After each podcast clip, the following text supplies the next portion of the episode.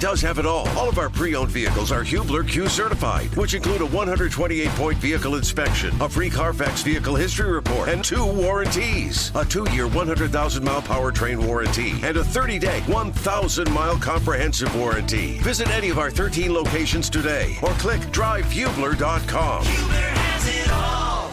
I'd like to know this. How many guys in the NBA are rocking just a mustache? No goatee, no beard, just mustache. Do we know? There, there was. There's an Indy 500 that we have on tape from like the 30s where one of the drivers is re- referred to as the mustachioed whiz. And I think for the Indiana Pacers, the guy that joins us on the program now, we should refer to as the mustachioed whiz. I guess mustached whiz is fine. But Ben Sheppard, is that cool with you, Ben Sheppard, mustachioed whiz? Yes, sir. hey, man, I guess if you listen, you're playing your way into regular rotation in the NBA. You'll probably, for now, take whatever nickname comes your way. Right? Congratulations on, um, you know, kind of this this settling in, if you will, as uh, you guys get set for New York. But let's go back to this, Ben Sheppard to begin the show. And thanks for joining us, by the way. Um, no problem. So, January fifteenth. I don't know if that name, if that that date means anything to you, Ben Sheppard. January fifteenth, but prior to January 15th, I think the most minutes you had logged in an NBA game is 16 or was 16. And since that date, you're averaging 18 minutes a game. You were a steady part of the rotation. That was where the flip, the, the switch was flipped, I guess I'd say. What's been the difference for you? Um, I mean, just people started going down on our team. Um, a lot of injuries happened, and um, I guess I got my chance, and um, I guess I'm being like forced to be on the court now, just with my hard play and my defense and stuff like that. But um, yeah, definitely happy with how things are going right now. But um, yeah, obviously more work to do, but it's definitely been fun. You know, here's the reality, Ben. It, it's not about like situations that present for players. It's about how you respond to them, and yeah. you know what I mean. And so how when when the number was called and it's your turn to go out there and play be honest with me man. Like were you nervous about it? Did you think about it? Or all of a sudden did you just wake up and go oh wow like i'm in the rotation here. This is cool. Yeah um, it was definitely surprising but um, i've been ready. I'm uh, staying ready. I've been staying ready since the beginning of the season. Whenever my name was called whether that was late game at the end of the game when we're up by 20 or if coach wants to put me in for like a minute or whatever. But uh, yeah, just staying ready physically and mentally on the bench and just cheering on my teammates and getting myself into the game any way I can. So uh, yeah, just staying ready at all times. Ben Sheppard is our guest. Ben, you and fellow rookie Jarace Walker have spent time, especially in the early goings of the season, down in the G League with the Indiana Mad Ants. How instrumental has Coach Hankins and everything that they do down there been to keeping you fresh and keeping you experienced to the point that when your number was ultimately called, you were able to rise to the occasion? Yeah, I think uh, those games have definitely been good for me and Jarace's development, and um, it's especially easier when all the players are wel- welcoming and the coaches run the same stuff that the Pacers do. So it's like kind of easy transitioning from playing with the Mad Ants and then playing with the big team. So uh, yeah, it's been good. So I want to go back here, and there's a reason I'm going to do it in this order here. Ben Sheppard of the Pacers, our guest. Um, you were in high school in in the Atlanta area. You went to a high school where you had success as a team, and a high school that had produced NBA players, notably Malcolm Brogdon. And then you yeah. go to Belmont. What other schools, like when you chose Belmont, you chose Belmont over which other programs?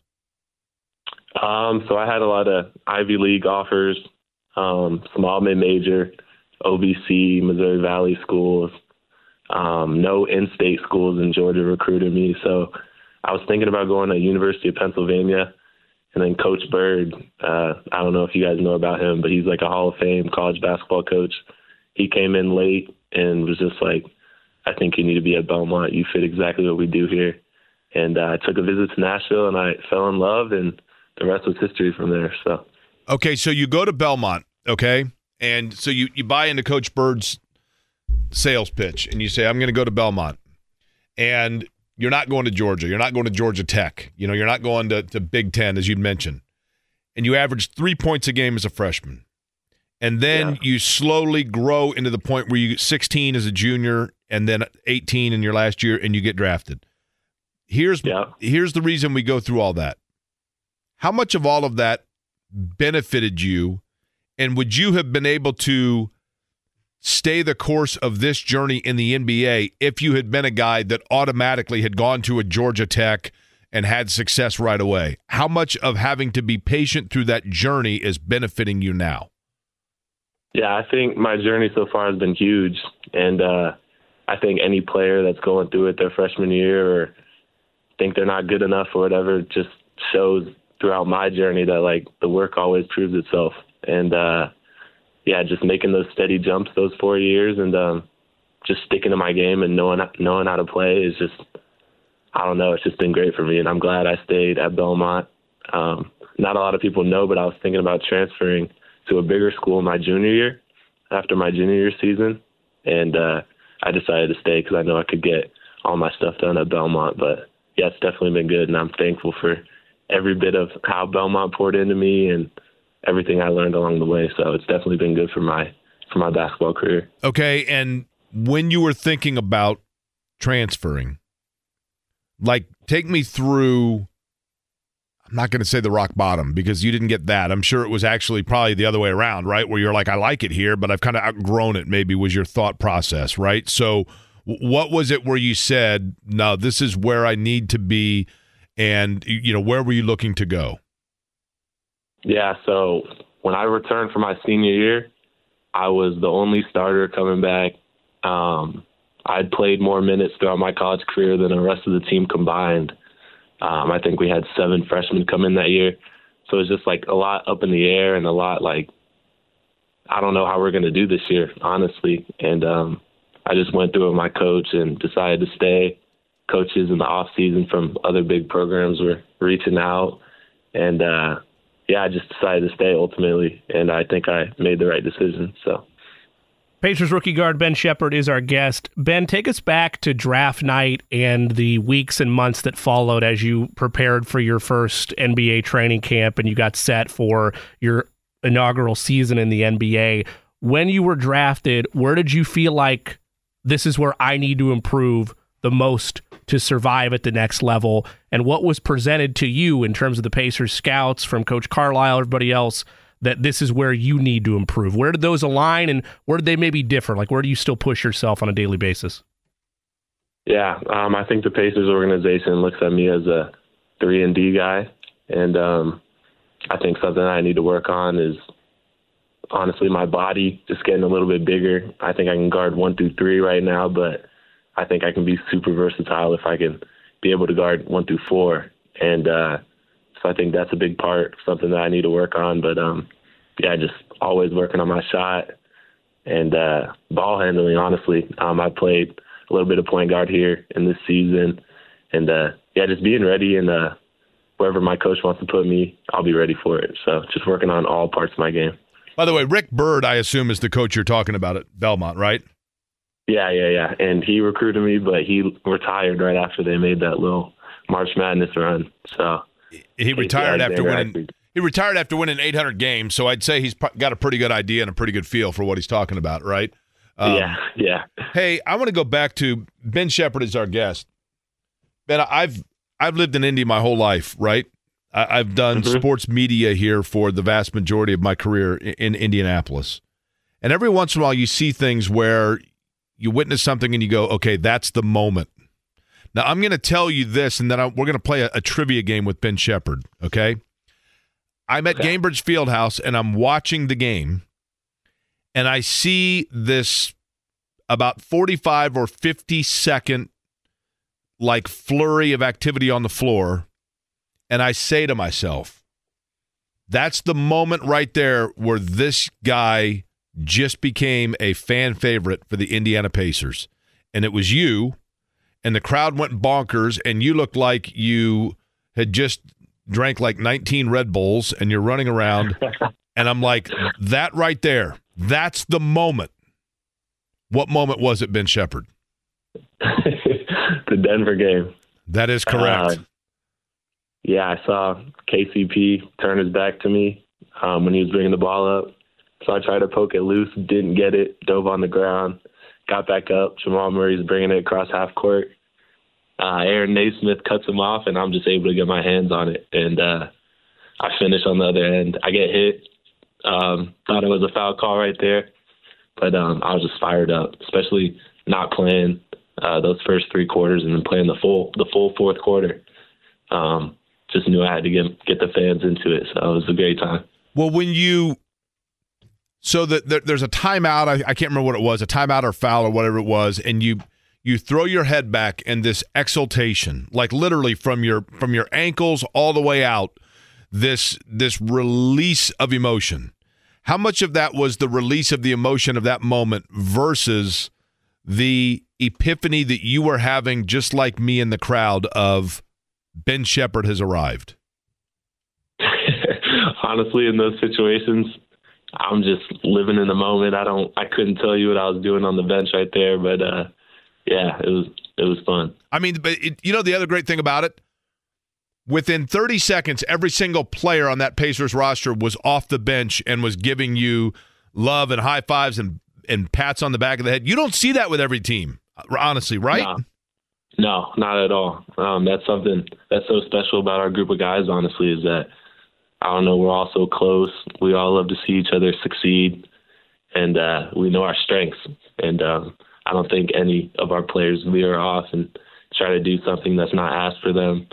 But uh, yeah, it's just a great group of guys, and I'm so glad to be here. So. Whether it's audiobooks or all-time greatest hits, long live listening to your favorites. Learn more about Kisqali Ribociclib 200 milligrams at kisqali.com and talk to your doctor to see if Kisqali is right for you. Ben Sheppard is our guest. Ben, if I was a rookie, which uh, you know those dreams died, you know, at birth, I was never going to play in the NBA, let alone in high school. But if I was ever a player that was really good at three point shooting at each level of my career, and I wanted to get better in the NBA, I would long to talk to and try to pick up whatever I could from some of the great three point shooters currently in the game. And whether that's a you know Steph Curry or Klay Thompson, whoever, you have one in your locker room in Buddy Hield. And maybe you haven't, maybe you have, but is there anything you've picked up from him specifically as a rookie as he's arguably one of the most prolific three point shooters in the game today? Yeah, definitely. Um, right when I got uh, to the to Indianapolis in September. Um, just watching him work out, um, watching his activity. I don't know if you guys noticed, but he is always moving around, and uh, conditioning is like a big part of my game. And uh, yeah, just always moving around, just adding that to my game and creating actions for others. Because Buddy does so much more than three point shooting. I know that jumps off paper for him, but yeah, he's just a excellent shooter. And um, honestly, I think if he's passed anything to me, it'd be just shooting the ball with confidence. Um, he was telling me about his rookie year and the struggles he went through shooting the ball, but it didn't determine the rest of his career. So, uh, yeah, just whenever your opportunity is called, just being ready to shoot the ball because I think that's what the Pacers drafted me for. So. You know, like a million years ago, Ben Sheppard, our guest of the Pacers, there was a an Indianapolis Colt named Clarence Verdin, Ben, and his nickname on the team was CNN because he never because he talked 24 hours a day. Uh, I feel like Buddy Hield's nickname should be CNN. Is that accurate? like he seems like that guy that like is kind of always keeping people loose. Yeah, I think I think that could be accurate. Um, super high energy guy in the locker room, always talking, always joking around. Just a great locker room guy. So okay, Ben Sheppard. buddy. Sorry about that. Um, here's what we're gonna do. You're new to town. You're a rookie you had that moment in the Denver game, like I said, where I think people all of a sudden were like, whoa, I can get on board with this guy. So we're going to do a couple rapid fire questions about you that have nothing to do with basketball to get to know you a little bit. Is that cool? Okay. okay. Yeah. All right, here we go. First is um, you obviously played college basketball like Aaron Nesmith in the city of Nashville. Belmont's in Nashville, right? Yes. Okay. So did you uh, ever, like Aaron Nesmith admitted to us earlier this week, did you ever buy uh, cowboy boots or a cowboy hat? I do have two pairs of cowboy boots. Yeah. okay. Now I asked Nesmith. I said, "Well, I've always heard they're like the most comfortable thing ever once they're broken in." And Aaron Nesmith said, "I don't wear them enough. How often do you wear them?" I, I, would say I don't wear them enough either, but uh, I have a pair that's kind of broken in and they're comfortable. So okay. Um, secondly, if you were given, let let's just say, for example, that Ruoff Music Center or or the lawn here downtown, one of the music places says we love Ben Sheppard and we want to get him tickets to the concert of his choice. The musical artist you would most want to see live would be who? Ooh. Chris Stapleton. I see. I, now, did you not see him in Nashville? I did. I was going to say him again. He was great. I, I was. I mean, that would be the hardest thing about focusing on anything in Nashville. Would just be I would be like out. There's so much great live music there, right? Yeah, yeah, yeah. yeah. Okay. Um, the guy on the roster right now. So I guess this is somewhat basketball related, but the player that if you truly have a question or just you're you're a little bit confused going into a game or whatever else. The guy that you truly feel is the teammate you can most lean on and go to for advice, be it basketball or non-basketball. TJ McConnell. I, boy, that is like the least surprising answer ever, right? And, and and why has nobody in the league figured out that he steals inbound passes? I couldn't tell you. But but it's I mean it's good for you guys, right? Yeah.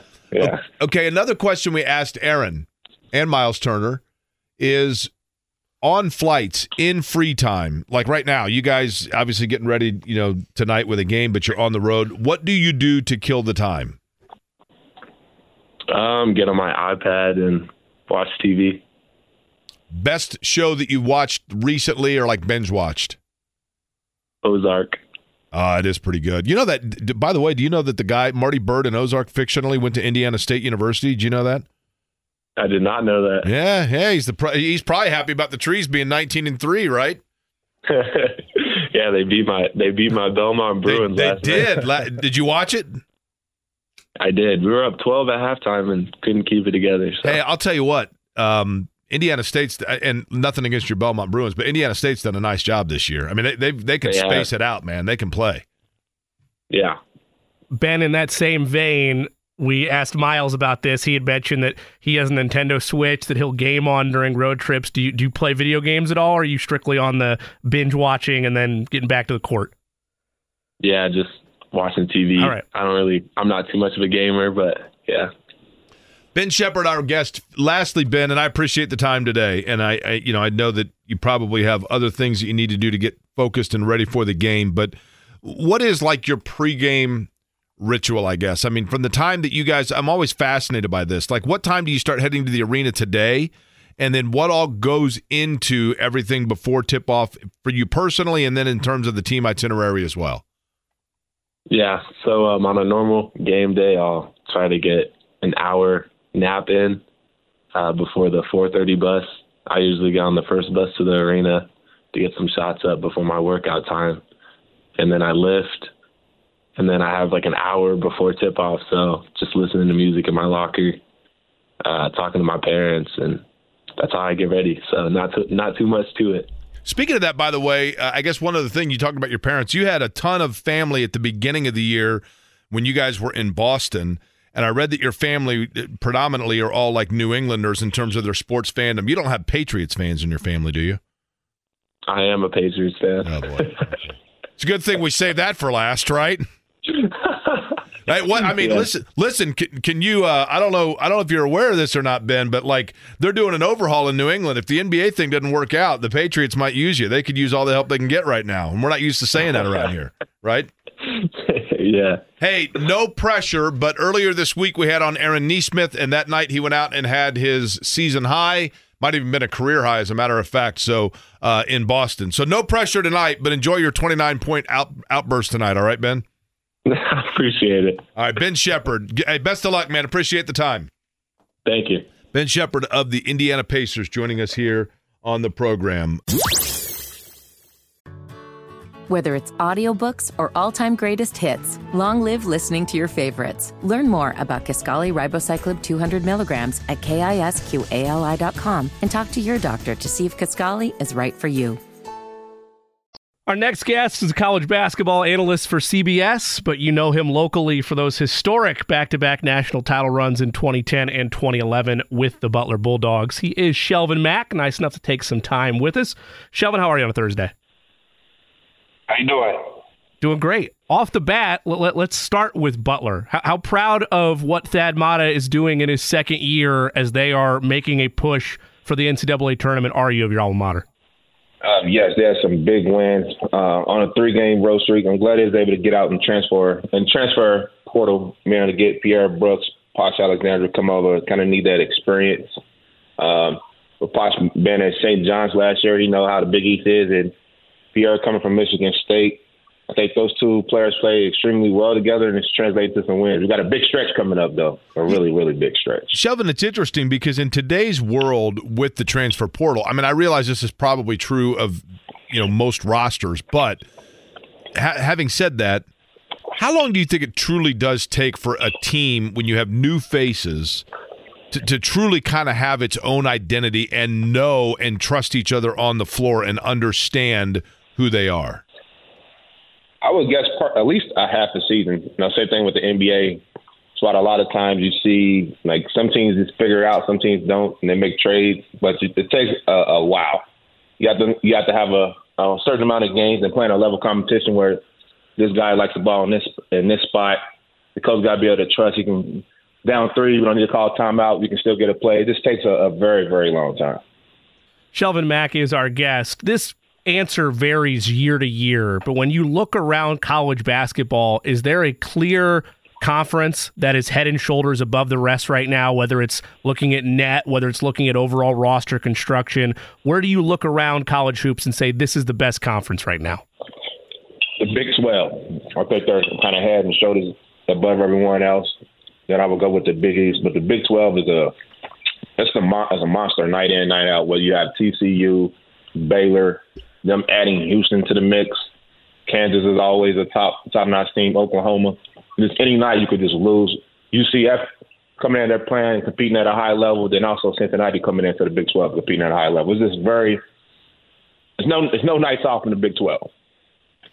Is there a league, Shelvin, who's and maybe the answer here is Big Ten. I'm not trying to lead the witness, but is there a league whose style of play is the most unique and doesn't transfer. In other words, if you're used to playing that style of play over the course of the year, then you get to March and you got to play teams from other leagues and it doesn't translate, if that makes sense. Is there any league that jumps out at you?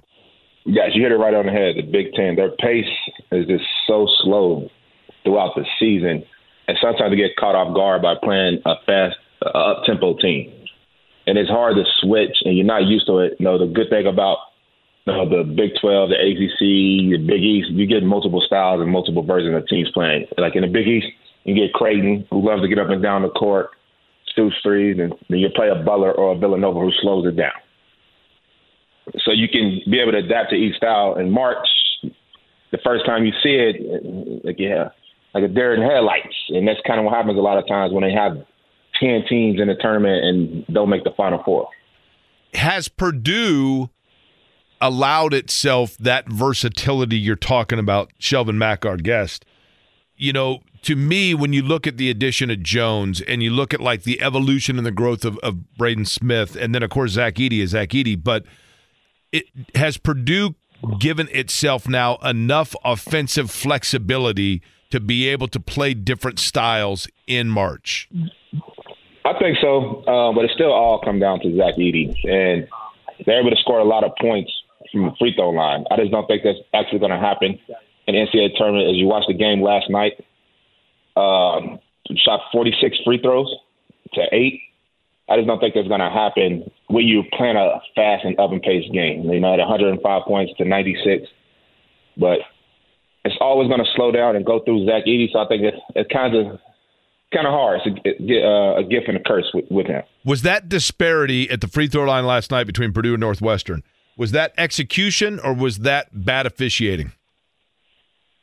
Uh, that's a tough one. It's a, it's a little bit of both. I know Northwestern is holding their head high. Whenever you can, you know, go to Purdue, only shoot eight free throws, take them to overtime, and still have a chance to win. I know they believe they could beat them out at on a neutral side or at home, but that's too big of a of a of a gap difference for me.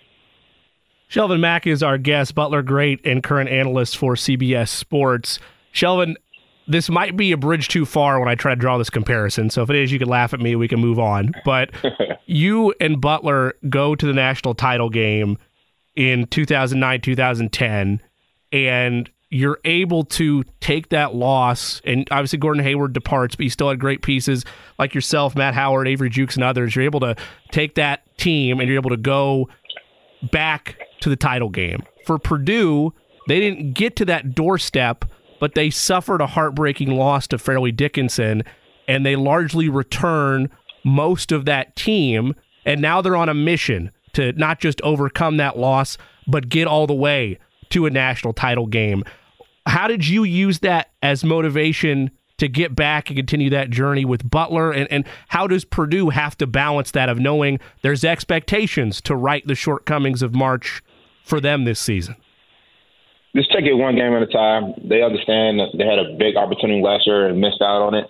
So when you get back to that same situation, this don't put a lot of pressure on it. I think them coming back as a team helped us a lot. And it's very it's a lot of similarities. We lost to North Carolina um, our very first round in tournament. They had I'm not North Carolina, LSU. They had Marcus Thornton, and they put it out in the first round. We, I think we might have been the higher seed, but we just came back the next year worked together and we understood the situations and the timings that we're going to be in. We had confidence in each other. That's the great thing about having your team back. You you believe in yourself and you can get it done. And I think you know Coach Terry Johnson, who was at me at Butler, the offensive coordinator for Purdue, he's gonna he's gonna have those guys ready ready to rock this this um this March. You know, when you look back, Shelvin Mack, our guest, it's funny, Shelvin, when you look back at those Butler teams, and you know it makes sense in hindsight, right? I mean, you're like, okay, they got Shelvin Mack that that played, you know, what eight nine seasons in the NBA. You got Gordon Hayward, who obviously we know. Ronald Nored was just a bulldog, and Matt Howard was a great player. So it makes sense in hindsight.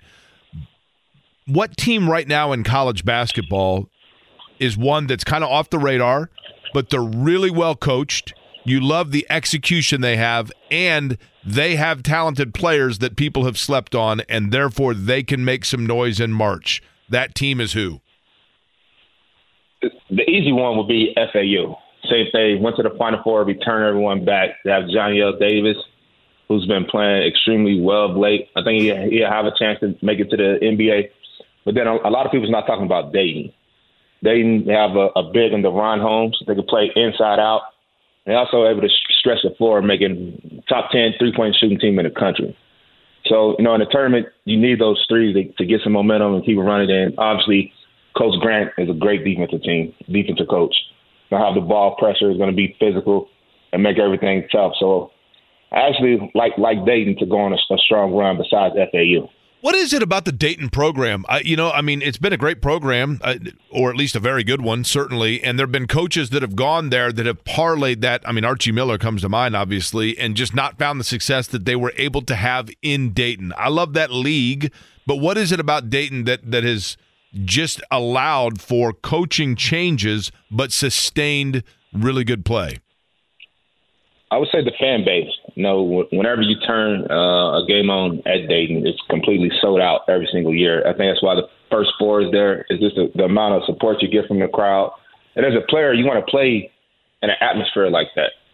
So they constantly are able to get higher level talent than other schools, probably in the 18, 18 who's not selling out every every home game. And I think the style of play, people love to see them full court press, compete, know, high flying, getting dunked is just is just awesome to see. Shelvin Mack is our guest of CBS. Okay, Shelvin, I asked you about teams like Dayton that you mentioned, or Florida Atlantic that that might be kind of hanging around and can make some noise. What about a team that is really good, but their rotation is short enough that it is reason for concern in March if there's foul issues or the, the quick turnaround of games that they just don't have perhaps a deep enough roster to be able to go further than what people expect. That would be who? I would say that would be UK.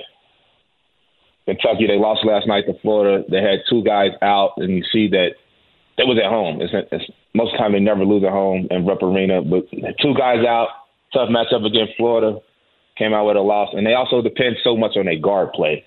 Um, whether it's Dillingham or, or Sheppard, if one of those players have like an off night, it could be a wrap in the first round of the NCAA tournament. Butler Great and CBS Sports analyst Shelvin Mack is our guest.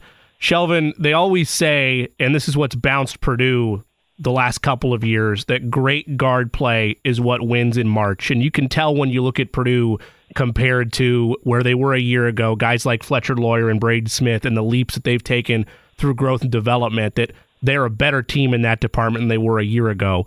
When you look at the Boilermakers, do you share that same assessment? And is their guard play at a high enough level now to be a real threat in March?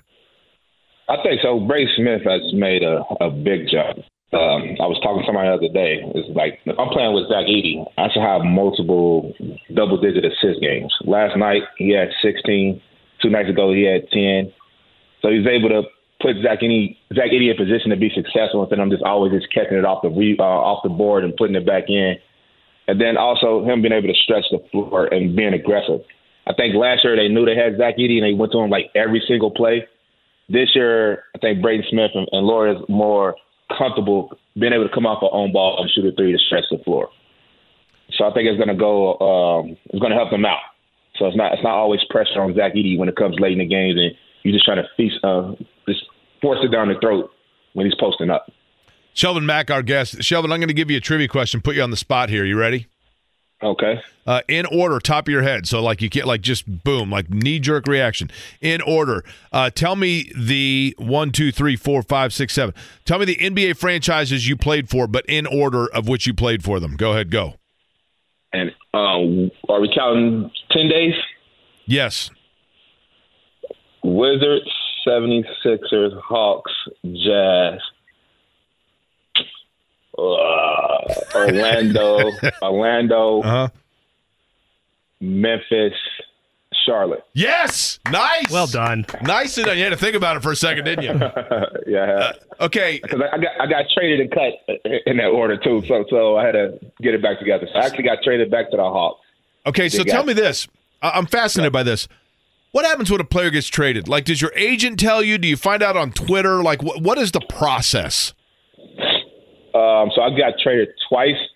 I found out on Twitter on one of them, and also my agent gave me a heads up on the other. So it's just, it's just, it's just different. Like I, I went to sleep in the hotel, woke up, I was traded. Um, then I got released from the Atlanta Hawks at the same time. So it's a, it's a hard transition, a tough pill to swallow. But it's the professional sports which we sign up for. So Well, what do you do about like is. living condition? I mean, honestly, like you're you're like, wait a minute, like I got a condo or an apartment back there, and now I've got to find a place to live. Like, where do they put you up? Do you stay like in a Howard Johnson? Like, what do they do? So you get an allotment to figure that stuff out and pay for it. So a lot of times, um, I live in Atlanta, so everywhere I went, I kind of knew there was a chance I might be traded. So I just rent an apartment, um, like an eight month lease, and no, just hopefully you stay there the whole time. yeah, right. I, I guess yeah. So Yeah. you're not exactly like immediately calling Biff Ward and like buying multi-million dollar homes in each place, right? no, not at all. Okay. Um, and then the other thing I was going to ask is just what is like.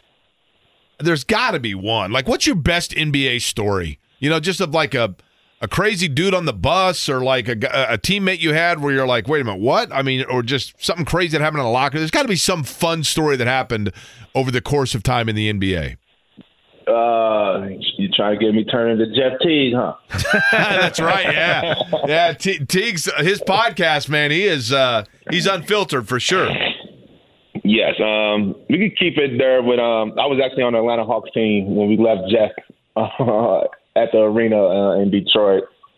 I really, uh, really haven't had too many experiences that like just jumps off the wall. That's a, that's kind of appropriate for radio. I'll say that. All right, fair enough. No, that's that's well said. Let's put it that way. What was the um now that in your job with CBS in in covering college basketball, has it been a challenge to have to know different rosters, different programs, where teams are over the course of the year? A lot of teams in college basketball. Or did playing in the NBA and having to kind of night in and night out adjust game plans assist you in the prep work that is necessary for what you do now? The NBA did not help me with this at all. I would tell you that. You know, in it, NBA, you have 30 teams, and it's typically the same players over and over again. that you're kind of talking about and you know on the scouting report. And college basketball over the past three years, is you have players that've been on three different teams in three years. Um, also, with the conference changing, it's, it's, it's difficult, it's challenging, but that's when you got to you know hit the books and, and keep up and study and, and read as much as possible. So even Kevin McCullar at Kansas was at Texas Tech. Just remember those little tiny details throughout the season. But the transfer portal completely changed the game. I don't. If I played, I don't think I would have been at Butler with the transfer portal and the NIL. Shelvin Mack is our guest. Shelvin, I want to probe one more time for a good story, but not in the NBA this time. So I guess we'll go adjacent to Jeff T because Robbie Hummel's mentioned this before with his playing days when he was overseas. Like athletic trainers are different there. Like you're getting your own ice pack sometimes. Maybe maybe your experience overseas was more enjoyable than that. But any crazy stories from playing basketball across the pond? Um, I was in some great situations, great locations um, with some teams. So I played in Milan. That was that was beautiful. Also played in um, Jerusalem. So that was great, just going down there and see seeing the history, you know, of our world. And then Athens, Greece, I was just on the beach the whole time. Uh, yes, I got one for you. Uh, in, in Greece, I played for Panathinaikos. Uh, no, their fans are very, very, very passionate. So we was practicing one day in the middle of a shell drill. Shell drill is a four on four defensive drill when you slide and cut off the baseline. Somebody has to sink and help and kick it back out. In the middle of the drill, we had about 200 fans come in and just kind of like we had to have a meeting with them at half court. They were basically critiquing our game, complaining about how we've been playing and and losing. And I've never experienced like we literally stopped practice and let them, know, kind of speak to us, get that out their chest. what they, what they were speaking in Greek, and like I had a when it coach to translate, I was like, "What do you say?" He's like, "He wants y'all to play play better." I was like, "I know he didn't come here and just say that. It has to be a lot more words. right, play better." Did it help? Did it help? uh, it helped. We helped. We got us on the right path. You know what? I, I, never experienced that at all. Even the GM, the president, stopped practicing and let them and allowed them to talk to us. If you had to live in one place overseas that you played or saw, it would be where? I would say Jerusalem. Beautiful. Uh, it's beautiful. Then Tel Aviv is like 30, 40 minutes away, so you can just go there, sit on the beach. Um, everyone speaks English. It's pretty. It's pretty cool. A unique, a unique place. Shelvin Mack, our guest. Lastly, Shelvin, before we let you go, and I know you've been asked this a gabillion times, so I'll make it a gabillion and one. But for for our audience, um, when you look back in all the places you've been, from critique of Greek fans to sitting on the beach in Tel Aviv to playing in Atlanta and getting traded and released on Twitter and everything else, when it goes back to the basics, what is your pride and what is your overall takeaway from your memories of being a Butler Bulldog? Um, everything. It's where it all started. Um, a big family. I'm glad my man Grant Leiendecker just got the AD job there at Butler, taking over Barry. He's one of my teammates. Um, I'm still connected with everyone to this day. I don't think I'll be able to get to the position I, I was at. I'm at now without a lot of my teammates sacrificing and just building that family relationship. It's it's something unique and special. I don't think a lot of players get it at different universities. We all like still on a a group text together. Ron's down here in Atlanta with the Atlanta Hawks coaching, so I still see him. Um, Gordon, Coach Steven. I, I just don't think it's a group of college teammates that's still connected like we are to this day. So basically, it's, it's just my family. He's Shelvin Mack, the Butler great, and you can find him all college basketball season on CBS Sports. Shelvin, thanks again for the time. Enjoy the rest of the college hoop season. Hopefully, we talk to you down the road. Thank you. Go dogs. Ah, love it. Shelvin Mack um, joining us on the program. Whether it's audiobooks or all-time greatest hits, long live listening to your favorites. Learn more about Kisqali Ribociclib 200 milligrams at kisqali.com and talk to your doctor to see if Kisqali is right for you. You know, there are certain people that you start chatting with them and like instantly you go, okay, there's a lot more here in a good way than just the overall core of it and then you're like, this is a, this is a dude that I could just hang out with and have a couple beers with and talk for hours. And that includes our next guest, who just walked in and is dressed to the nines with a sport coat that has the New York City skyline on the inside of it. Is that right? That is. That's true. NBA lapel pin. Everything looks perfect until your Georgetown cufflinks, but you got to support your school. I Blue and gray forever. Uh, Joey Graziano. I said the last name You, you right? did. Who is the NBA head of event strategy and management? Yep.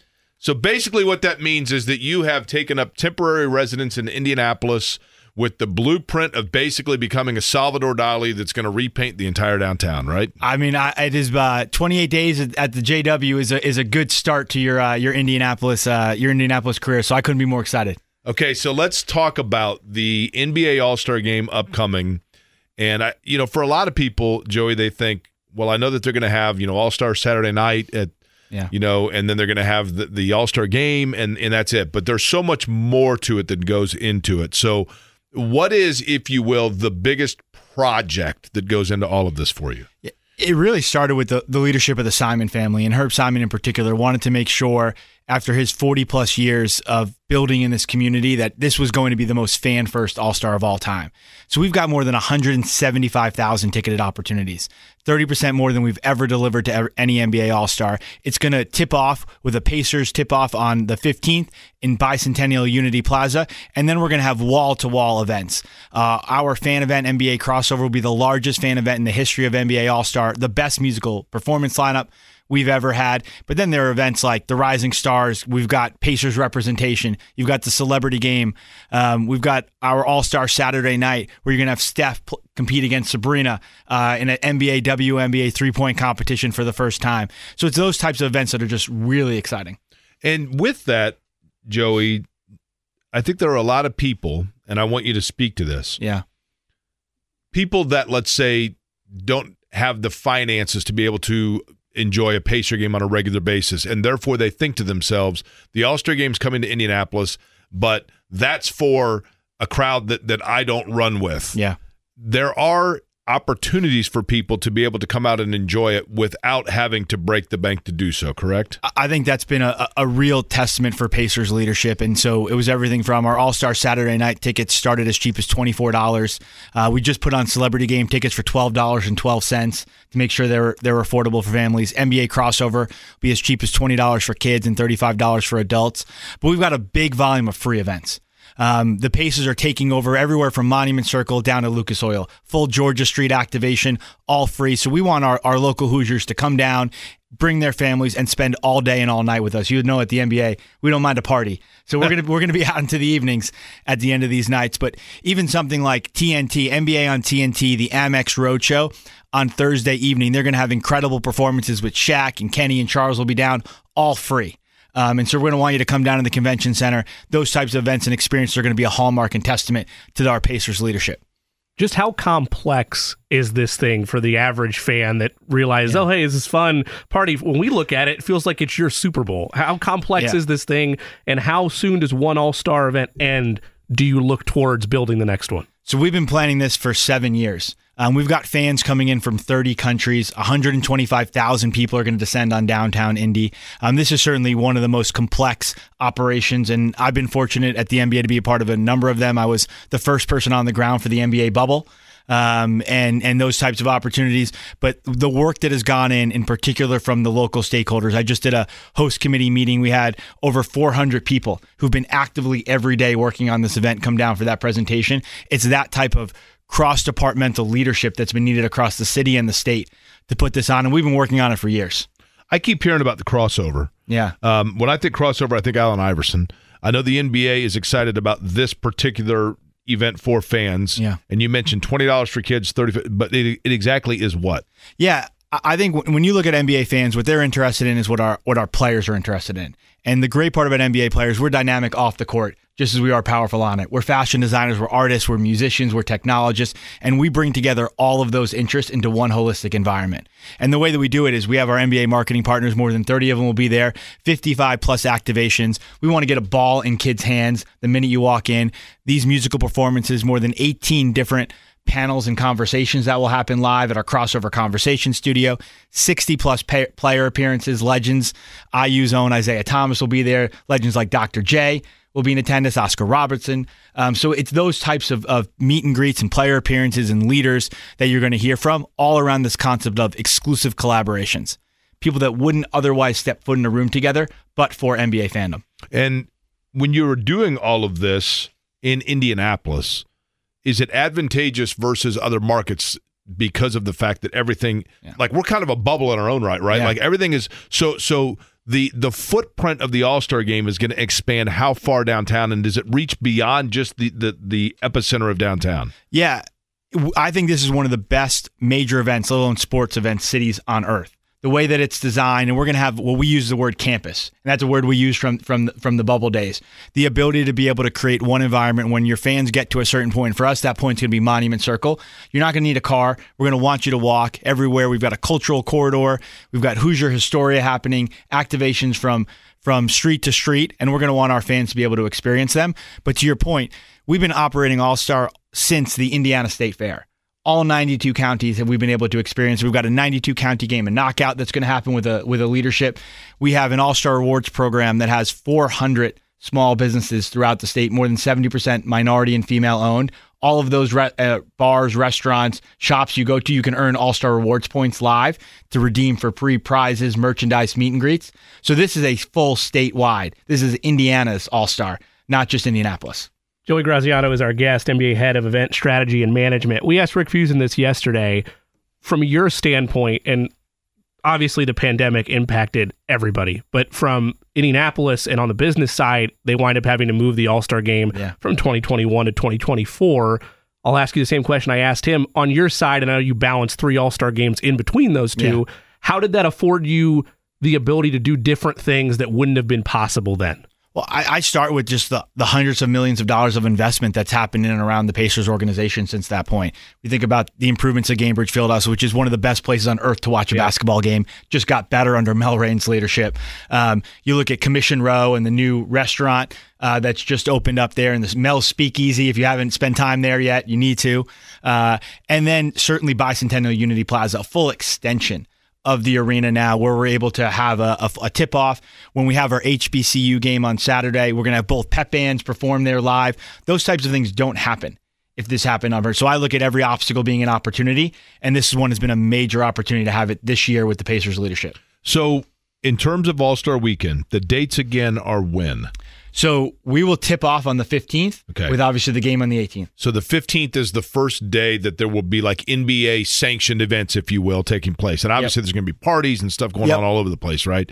Um, and then after the 18th, basically, that's it. I mean, there's not – things after the fact, like for people to be able to come down and enjoy after the game is played, correct? So the Pacers are going to continue and extend some of the activations, making sure some of the most viral moments that happen that those who weren't able to be in town, if you were out of town for the weekend, you're still going to be able to experience. But we want to make sure at that point we're focusing on the Pacers are an incredible team getting Tyrese back. We want to be able to have everybody focus on that playoff run. But we're going to make sure those viral moments from All Stars stay in Indy for those who weren't able to experience them otherwise. Joey Graziano is our guest from the NBA. Joey, when you walked in, um, you know, I, I immediately you said you're from New York, which I assumed with because you're with the league.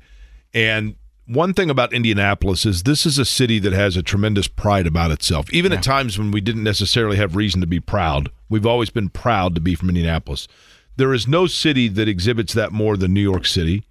Um, and immediately I asked you, I said, Oh, so you're a New Yorker. And then you told me a story very briefly, I literally in the commercial break before we came on, about your dad yeah. and about New York. Can you share with our listeners that story? Yeah, I, I'm I'm a son of a New York City fireman. It's the thing I'm most proud of in all in all of of Earth. Anything I could accomplish, nothing would matter to be uh, more. And, and um, my dad was a fireman in Engine 22, Ladder 13, which is on the Upper East Side of Manhattan, and uh, a firehouse that was significantly impacted by by 9/11. My dad was was there. Um, the fireman in that house uh, didn't make it. My father happens to, ma- to made it. Uh, he's the last person to leave uh, any of the twin towers alive, and um, it's a tremendous legacy of of pride. And my dad had a rule as we were as a kid: uh, when your neighbor's house is on fire, you run towards that fire. And so I built my whole life trying to emulate um, these incredible men that I grew up around and the hero- heroism and how they thought about living their lives. And I'll never measure up to it, but it's it's my guiding post. I live by a very simple principle, and I try to do that every day. And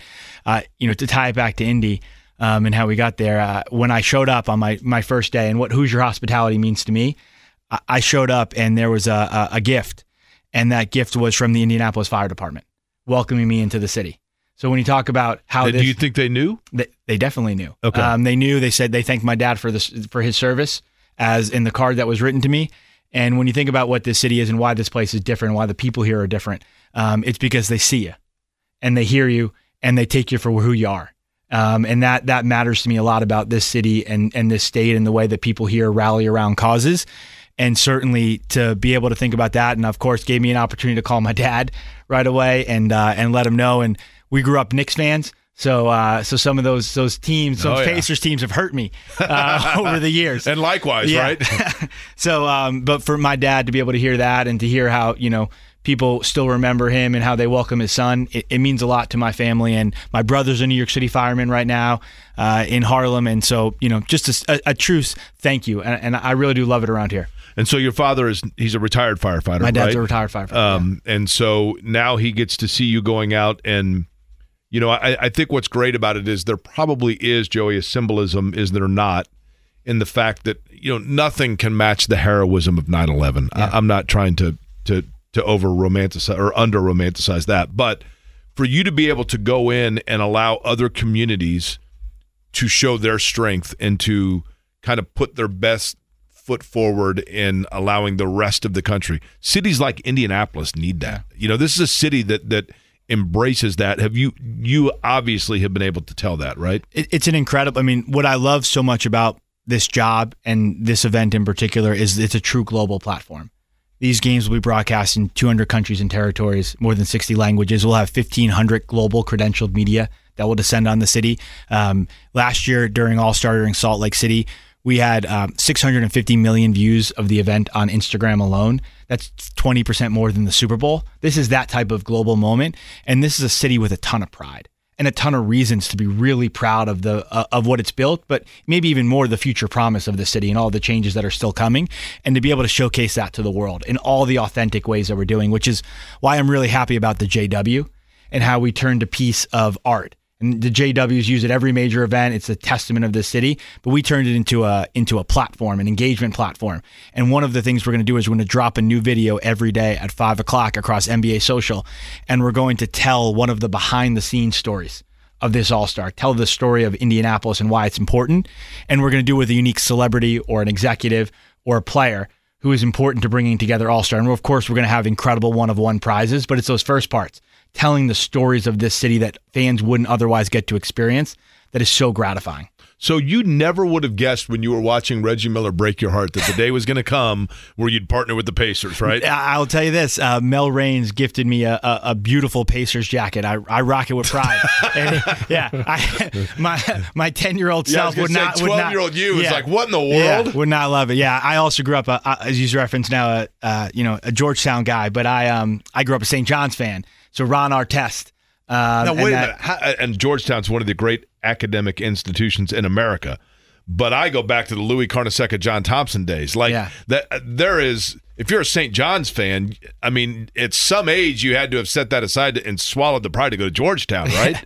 I was a uh, mediocre college baseball player, so uh, that's how I, I ended up at Georgetown. It was a great, great institution for me. I went to law school there. I, I had a DC is an incredible place to go to school, um, but it, it happened to be a great baseball, great baseball situation for me, which is how I ended up ended up at Georgetown. But yeah, I broke my be- my Big East alliances uh, pretty quickly when I made that move. so when you were in college, did you kind of privately still root for St. John's when they took on Georgetown? You know, the great part about Jordan, we were really good. This was, the, and you know, another person who's going to be in town, Roy Hibbert, Pacers, great. Yeah. Uh, Roy's a friend of mine. There's, that was the year the Jeff Green, Roy Hibbert, Jonathan Wallace. So my senior year, we went to the Final Four. So I wasn't rooting for anybody but Georgetown at that point. Actually, was that the Final Four they went up against Greg Oden? they did. and yep. Mike Conley and Mike Conley to yep. bring it to an, an yeah, yeah, that, and that one, uh, and that one, uh, that one hurt. That was not. We, we were not close. Indianapolis one. breaks your heart again, right? hey, um, so Joey, let me ask before we let you go here, and I appreciate the time. Um, kind of, if you could give the calendar of events again, and I don't mean for people that have tickets to Yeah. Saturday night or to the All Star game, but people that want to come down, and this city does this. People that want to come down and simply soak in the ambiance and feel a part of it, then they are going to be able to do which events and on what nights. Yeah. For me, you're going to want to follow NBAevents.com, which will have all of your access to, to ticketing information. And you're going to download the NBA Events app. And that will have our schedule, player appearances, drops, merchandise collaborations, all of the all of the things to be able to help you navigate the city. But I'm going to want you to target Thursday, uh, the 15th, to be able to come down to the Pacers tip off in Bicentennial Unity Plaza tips off at six o'clock, and then come to the convention center for the Amex Roadshow right after uh, to be able to experience Shaq and Kenny and that crew. They're they're so great. They're such ambassadors for the sport and leaders in this game. So come down and see some of that, and then. We've got these incredible events then all weekend long. You want to be in downtown Indy, whether you have tickets to the celebrity game on ESPN um, and the great Stephen A. Smith being one of the coaches, or you decide uh, you just want to come down to the to uh, cross over, go do some of the arts and music things that are going to happen free in the city. That Thursday, Friday, Saturday, Sunday are days you're not going to want to miss in downtown Indy. Are you guys? Uh, I hate to ask this. Are you prepared weather-wise? Like just in terms of people being able to get around. I don't know how many of these yeah. are outdoor events uh, or like Georgia Street, that kind of thing. Well, you mentioned Rick Fuson and uh, his leadership. He he started with the Pacers for the 1985 um, All Star, and in Rick I trust. Um, nobody knows this city better. Nobody's a better leader, an incredible operator who is who has been a visionary for how to build and how to grow. Um, so when Rick says we're ready, we're ready, uh, and I know we're not going to stop working until until we are there. This year, NBA All Star Saturday Night is in a football arena, right? It's at Lucas Oil Stadium. Yeah. Is this very much a, a test cycle to some extent for how big All Star Saturday Night can get, or do you envision that this is a one off and, and it'll be at standard basketball arenas moving forward?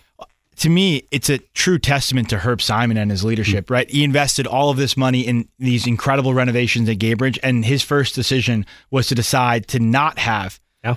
All Star Saturday night happen in his building, but instead happened it down the street. And why? Because it gave more fans an opportunity to be able to experience All Star Saturday night. We changed the capacity from, you know, the 17, 18,000 that we'd have into a 30 plus thousand seat opportunity, which opened up all of these fans. And then he went a couple steps further. He made sure and bought 2,400 tickets to get to community groups. And then he made sure that the tickets um, in the upper levels were $24. That was all Herb Simon and his leadership and vision. And so whether we do this moving forward is unclear, but I, I want to focus on that because it, to me, it's an incredible testament of selfless leadership and what it means to really put your money where your mouth is. And Herb and his vision and, and team and Steve Simon, just incredible. You know, it's interesting. We talked to Rick Fuson about this in the fact that in that All Star game that Rick Fuson, the first one, the 85 All Star game, it was the opposite because the All Star game itself was in the then Hoosier Dome, later yep. RCA Dome. And then all of the festivities on Saturday night were at Market Square Arena. Jordan, Wilkins, slam dunk contest, Ralph Sampson, the MVP of the All Star game here. So does Ralph Sampson get free admission? I, I, don't. I don't think. How, how would we say no to him? That's right. Yeah. This, I, gonna, let's do the invite right now. If, if, he's listening, let's get him in. That's right. And same with Dominique, and same with I would imagine Jordan as well, right? Of course, of course. Um, so you mentioned some of you know Oscar Robertson carry some clout here because yes. you are. I don't know if you know this. I'm sure you do, but you're right now like less than a mile from his high school yep. in the area that he grew up. Um, what other legendary players are going to be descending upon Indianapolis? Well, I mean, certainly we know Reggie will be here. Um, we've obviously got a massive volume. Tim Hardaway Jr. Um, we've got a massive volume of legends that are coming into town that are going to be a part of all of these different events and experiences. And the great part for this is this is one of those moments to be able to welcome everybody back. It's like true NBA family that comes All Star Weekend and things like the Legends Brunch that we have on Sunday morning um, gives us an opportunity to be able to honor and experience. And so, crossover alone is going to have 60 plus player and legend appearances. That's just one event.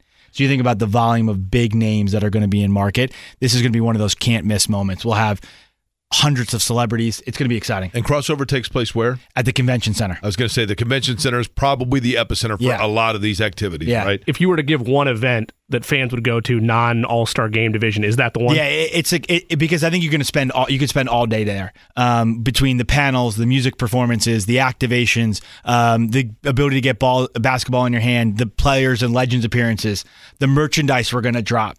That becomes this way to be able to wrap all of these moments and it becomes really dynamic as the weekend changes the event changes so we can highlight those special moments. So it's a place i certainly want our fans to be able to feel like is their home. I've seen a bunch of neon signs around town, like in storefronts, you know, that say All Star. Yeah. Do you get to take one of those home? Uh, you know what? I, I- now I do. I feel like you just you just you just gave me permission to ask somebody. I mean, that would be like the, the for you. That's got to be the number one souvenir, right? I- like I- you know, uh, my unfortunately, I've got, I got a wife back home who I don't know that she she, she I don't know that she loves it. I continue to treat be like a Christmas yeah, that I continue right? to treat our living room like my old locker room. But that's that yeah. is beautiful. Uh, so we're on YouTube Live right now. One of our listeners asked Pat, uh, once you have paid tickets for the crossover, is the meet and greet with legends and players included, or is there an extra fee? Nope, all included. Yeah, we um, it we're, we're fan first. There's there's no upcharges uh, as part of uh, as part of the events. And again, NBAEvents.com. Is that right? Yes, NBAEvents.com has all the ticketing information throughout the weekend. Um, as I referenced, more than 175,000 different ticketed opportunities we, we put out. Joey Graziano, NBA head of event strategy and management, right? The title's too long. We got to work on that one. That is a good title, man. I like that. and the pride of Georgetown. And you know what? Um, the pride of tell me again the the firehouse where your dad was. Yeah. Um, so it was on 85th and Lex, um, engine 22, ladder 13. And and that obviously I guess they were coming from all areas Yeah. of Manhattan because for those that are not familiar with it, I mean that's obviously quite you know the distance to downtown, right? But Yeah. But everybody all hands on deck on that day and all heroes, certainly no question about it. Well, Joey, we appreciate the efforts and um, look forward to it. We certainly look wait. forward to All Star Weekend, right? Yeah, spend a little time together, hopefully. So, all right. Well, it sounds good to me. Um, again, big weekend coming up and downtown already. If you have not been downtown, you can see some of the street signs have already changed. I think we are currently sitting on, what are we on? Pelicans Boulevard. Is that right? Something Yeah, I like think that? that's right. Somewhere Maybe. between Hawks Way, I think. Yeah. Some intersection of some sort of birds, right? Whether it's audiobooks or all-time greatest hits, long live listening to your favorites. Learn more about Kisqali Ribociclib 200 milligrams at kisqali.com and talk to your doctor to see if Kisqali is right for you. Tuesday night, one of the really good stories, and one that I would imagine. And listen, I went to IU. I had one shining moment in an intramural game. I walked on cloud nine for like a week and a half. Nobody else but me cared. But for our next guest, it was the talk of Bloomington, Anthony Leal, who had a breakout game, 13 points, career high, in helping Indiana. He was a catalyst to help the Hoosiers beat Iowa. Joins us on the program. Anthony, thanks for joining us. How are you? I'm doing well. You? I am fine, thank you. I am happy to be talking to you. I want to go back to this. Uh, take me through just what you know the last day and a half have been for you because you've been the talk of Indiana basketball. I'm sure you're aware of it. Yeah, I've uh, I've been getting a lot of love, and it's uh, been really nice just to see all the support and all the encouragement that everybody's been giving me. Um, I've been trying to be about the right thing since I got here on campus four years ago. So uh, to to have a game where you know it pays off and and people start to see the work that I've always been putting in is, has been really special. I'm her. I'm sure that you, Anthony Leal, saw or heard the comments that Mike Woodson had after the game, and I'm paraphrasing, but basically saying, you know, you're the ultimate teammate. You're the ultimate professional in the in the way that you approach each and every day, waiting for your number to be called. There had to have been times, had to have been, where you started to second guess whether or not there, you know, it was going to be worth it in time. Was there? I'd say maybe brief moments, um, you know, just in my mind, but then I come back to reality and I realize like I grew up in Bloomington. I I grew up going to games. I wanted to put this jersey on since I could dribble basketball. So once I, you know, come back down to earth and I realize that, you know, whether or not I'm playing 40 minutes a game or 2 minutes a game, I'm still living out the dream that that I've always wanted to do. So that kind of that kind of perspective has been really helpful for me whenever, you know, doubts or, or questions start to creep in. naturally speaking, Anthony, for you, and, and I don't mean this as a knock on any of your teammates at all, okay? Like, I went to IU, and I know that, you know, when I went to IU, I was a diehard basketball fan because, like you, I had grown up in Indiana, right? And Indiana basketball was so special. And having classmates that were not from Indiana, I felt like I had to kind of educate them on what Indiana basketball was. And they got it eventually. Did you have that role at all with your teammates? Have there been guys where you feel like you've had to say to them, look, this is what this jersey means? Um, I'd say yeah, but not like directly, you know, saying this is what it means, but just in the way that I approach things every day in, in practice and film.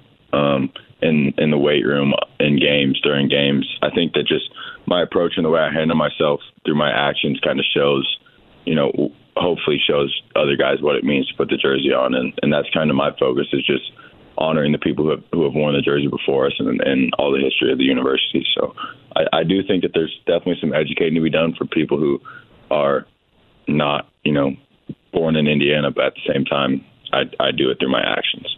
You know that game. Let's go back to it. Um, you, you get in there and you're in the game late, and then shots start coming to you, and and obviously you're able to to get your career high of 13 and, and really be a catalyst. Um, through the course of the game, did did you feel at any point like it was kind of your night, if you will? Not necessarily. No, we we built a, a lead in, in the first half, and I was able to hit a couple shots. But then coming out of the second half, they we uh, you know X had gotten hurt. We we lost the lead a little bit, and it, it started to become a really close game. So I was more focused on just trying to make sure that we won. You know, I, I was aware that I was scoring some points for the first time in basically ever, but um, at the same time, that's no good if we lose the game. So the, the main focus was just trying to make sure that we could get a win. And with that now, I mean, obviously it was a huge win for you guys, right? And, and I know this sounds weird, Anthony. This is a media talk, not not a player talk. It was uh-huh. one of those games that I looked at it going into it, and I thought, okay, it's more like a game Indiana can't afford to lose than it is that Indiana has to win. I know that sounds weird, but here you are now. How much do you guys get caught up in kind of what that means in terms of a momentum game and the chance to build off of it now with Penn State coming into Assembly Hall? For sure. I mean, we we played three games before this Iowa game against top ten teams. Um, we lost all three, but we know we've still got nine more games left now in the Big Ten, and we know that we've got a chance to accomplish our goals. You know, uh, win the Big Ten tournament, make it to March Madness, and that sort of thing. But we knew it had to start with this one, and we got to protect our home court as always. So that that's the, been the main focus. And I mean, we we lost three in a row last year. Um, went on to win eight of nine to finish out the, the Big Ten. So we know that that sort of feeling can help us build build and you know learn how to win and help us grow close together. So that's kind of what we've been focused on. Anthony, why or what motivated you to stay the course over the last couple of years because the transfer portal is a tool, and I don't judge players when they use it, but it's a tool where if you feel like opportunities aren't there, you can go somewhere else where maybe the grass is greener. And I know you have the Bloomington and the Indiana ties, but but what made you not want to utilize that and and stick with it at Indiana? Um, I think that just goes back to again this being my dream and, and everything that I've ever wanted is just to represent this university and, and put the jersey on and be able to play for the Hoosiers. So I think that just being a part of that and you know knowing it's a part of it's about being a part of something bigger than myself has kind of kept me here and and I've, I've got no regrets so far. Anthony Leal, our guest. Okay, so Anthony, staying the course at Indiana, not only do you get the opportunity like you did the other night, but you also have your degree, your undergrad degree. You're working on your postgraduate degree right now. Take me through what's your your undergrad degree? My undergraduate is in entrepreneurship and corporate innovation. Which is really impressive sounding, right? So, like your Elon Musk is what that means, right? Hopefully one day, yes. what what like if you aside from basketball, okay? I mean, basketball goes without saying. But when you when you think about what your career aspirations are, you would like to be doing what when you are all grown up? Um that's a good question. I'm not sure. I've got my realtor's license right now, so I've been a licensed realtor for a couple years. Um, you know, buying and selling houses. I've got a couple other startups that I've been working on. So hopefully just you know a business owner who is successful enough to provide his family a good life. You've already provided your sister a good life, right? Wasn't that was it last year or two years ago when that video went viral? That'd be two Christmases ago. Okay, and so you, for those that don't know, you paid your sister's student loans. Is that right? Yes, sir. Uh, and I've you know I've never had a chance to talk to you since that video and the whole world saw it. Um, what went on in that video that we didn't see? I, I mean, like how emotional was it? How how I guess satisfying was it to be able to do that for your sister? That was it was definitely the most you know satisfying and wholesome thing that I've ever been a part of in my life. Um, just to see the relief and you know the emotions that my sister showed um, when I delivered that gift to her. It was uh, it was really special because I know that student debt can really be a, a serious problem, and for her to be able to go into now her postgraduate um, education without having any student debt was huge. So it was it was a blessing to be able to do that, and I'm just you know I love my sister so. When you guys, Anthony Leal of Indiana, our guest, when you guys have injuries, you know, Kel'el Ware, who I thought was sensational against Iowa, missing a couple of games. Obviously, Malik Reneau now, you know, getting hurt. Xavier being hurt for a better part of the year. How difficult is it as a team to just kind of get cohesiveness and footing of where you want to be when you have a consistent roster change at the fault of nobody? Yeah, I, I mean, coming into the year, we had ten new guys. Uh, we've not had many games where we've all been healthy, so it's been it's been difficult to just kind of get in a groove and, and stay flowing and you know build from game to game. But at the same time, you know, we're all we're all working towards the same goal, and we're all committed to you know the next guy up mentality. So um, with X Malik potentially being out or whatnot, you know, guys have to be ready to step up. Anthony, I know we've talked about it a time or two, but I think there's a lot that young high schoolers around the state of Indiana and around all of college basketball, for that matter, that aspire to get to that next level can learn from your story of perseverance and of and of staying true to not just what you believe in, but what you feel like your mission is a part of Indiana basketball. Over the last three and a half years, there's been a coaching change. There's been not knowing where your minutes were going to come from what was going through that adversity like and what you learn about yourself through this process it's definitely difficult you know it's it's never easy coming in with expectations and then you know not seeing them come to fruition right away but during that time of of waiting and having to be patient i think it's a great opportunity to just to grow prepare yourself when that time does come you know uh, strengthen your faith and for the for me it was really those things um because obviously I had a really strong belief that my time was going to come, and I know that if I'm sitting around pouting that I'm not playing as much or I'm not, you know, the star player or whatnot, then when my name does get called, I'm not going to be ready. So just staying ready, being patient, and, and growing in my faith.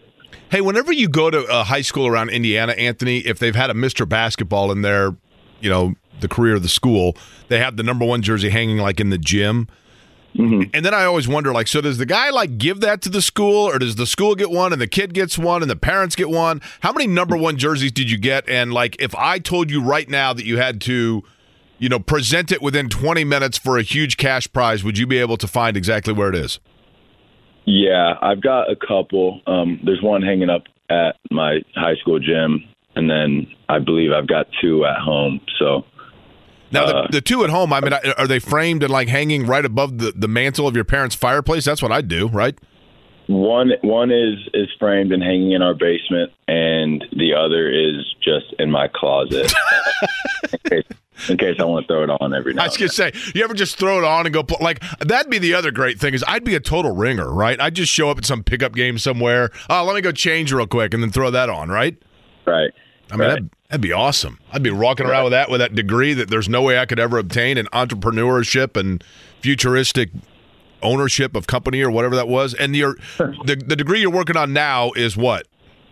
I'm getting my uh, my MBA through the Kelley School here at IU, and I haven't decided what specification that's going to be in, but likely finance or marketing. So, and you'd be set, man. Um, how much do you guys look at like bracketologies and that stuff. Fans love it. Media, we look at it as a barometer. Um, you guys, I would think it can become a dangerous thing, but how much do you realistically keep track of where you guys are versus where you need to be for the tournament? Uh, it's not so much being focused on, you know, bracket predictions, but we we've set kind of a baseline for, you know, amount of wins that we want to have. Um, and stuff like that. So we're just trying to stay on pace with that, and and that comes down to you know trying not to lose at home and then being able to steal some on the road in the Big Ten.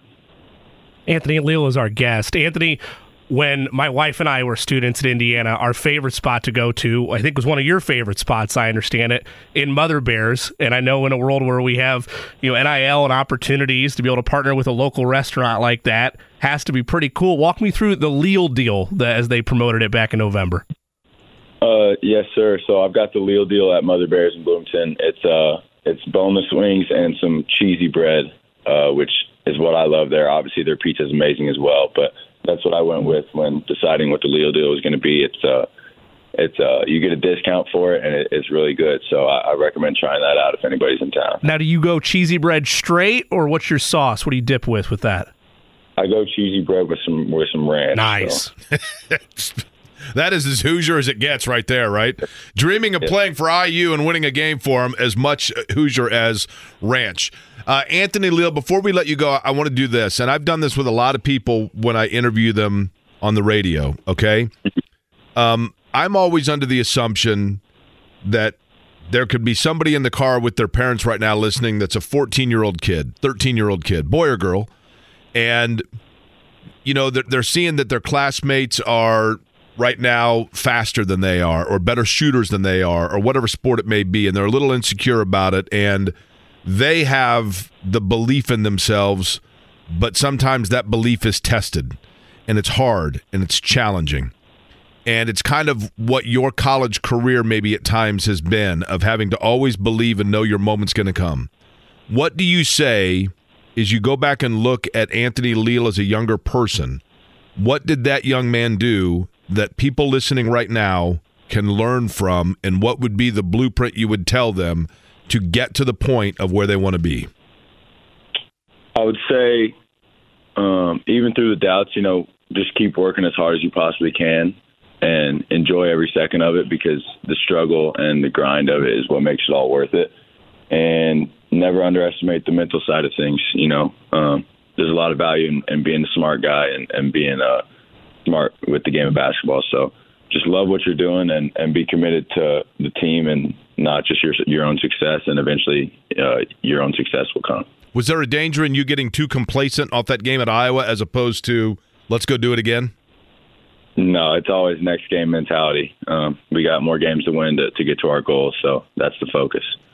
Anthony, if you don't mind me asking, where are you at from an eligibility standpoint? I know the COVID years, things kind of get lost in that. Is this it for you, or do you have another year of eligibility? And if you do, have you given any thought to that? I do have another year of eligibility. Um, I haven't really given it much thought. My my master's program is a two year program, and I'm only in the first year. So, you know, hopefully, I'm I'm welcomed back to where I can complete my master's and, and play another year. But we'll see. So when, let's when go, right? Let's go.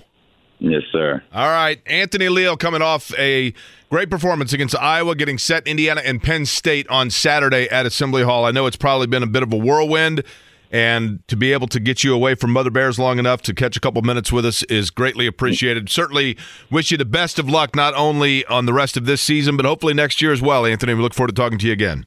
Yes, sir. Thank you. All right. Anthony Leal joining us here on Query and Company.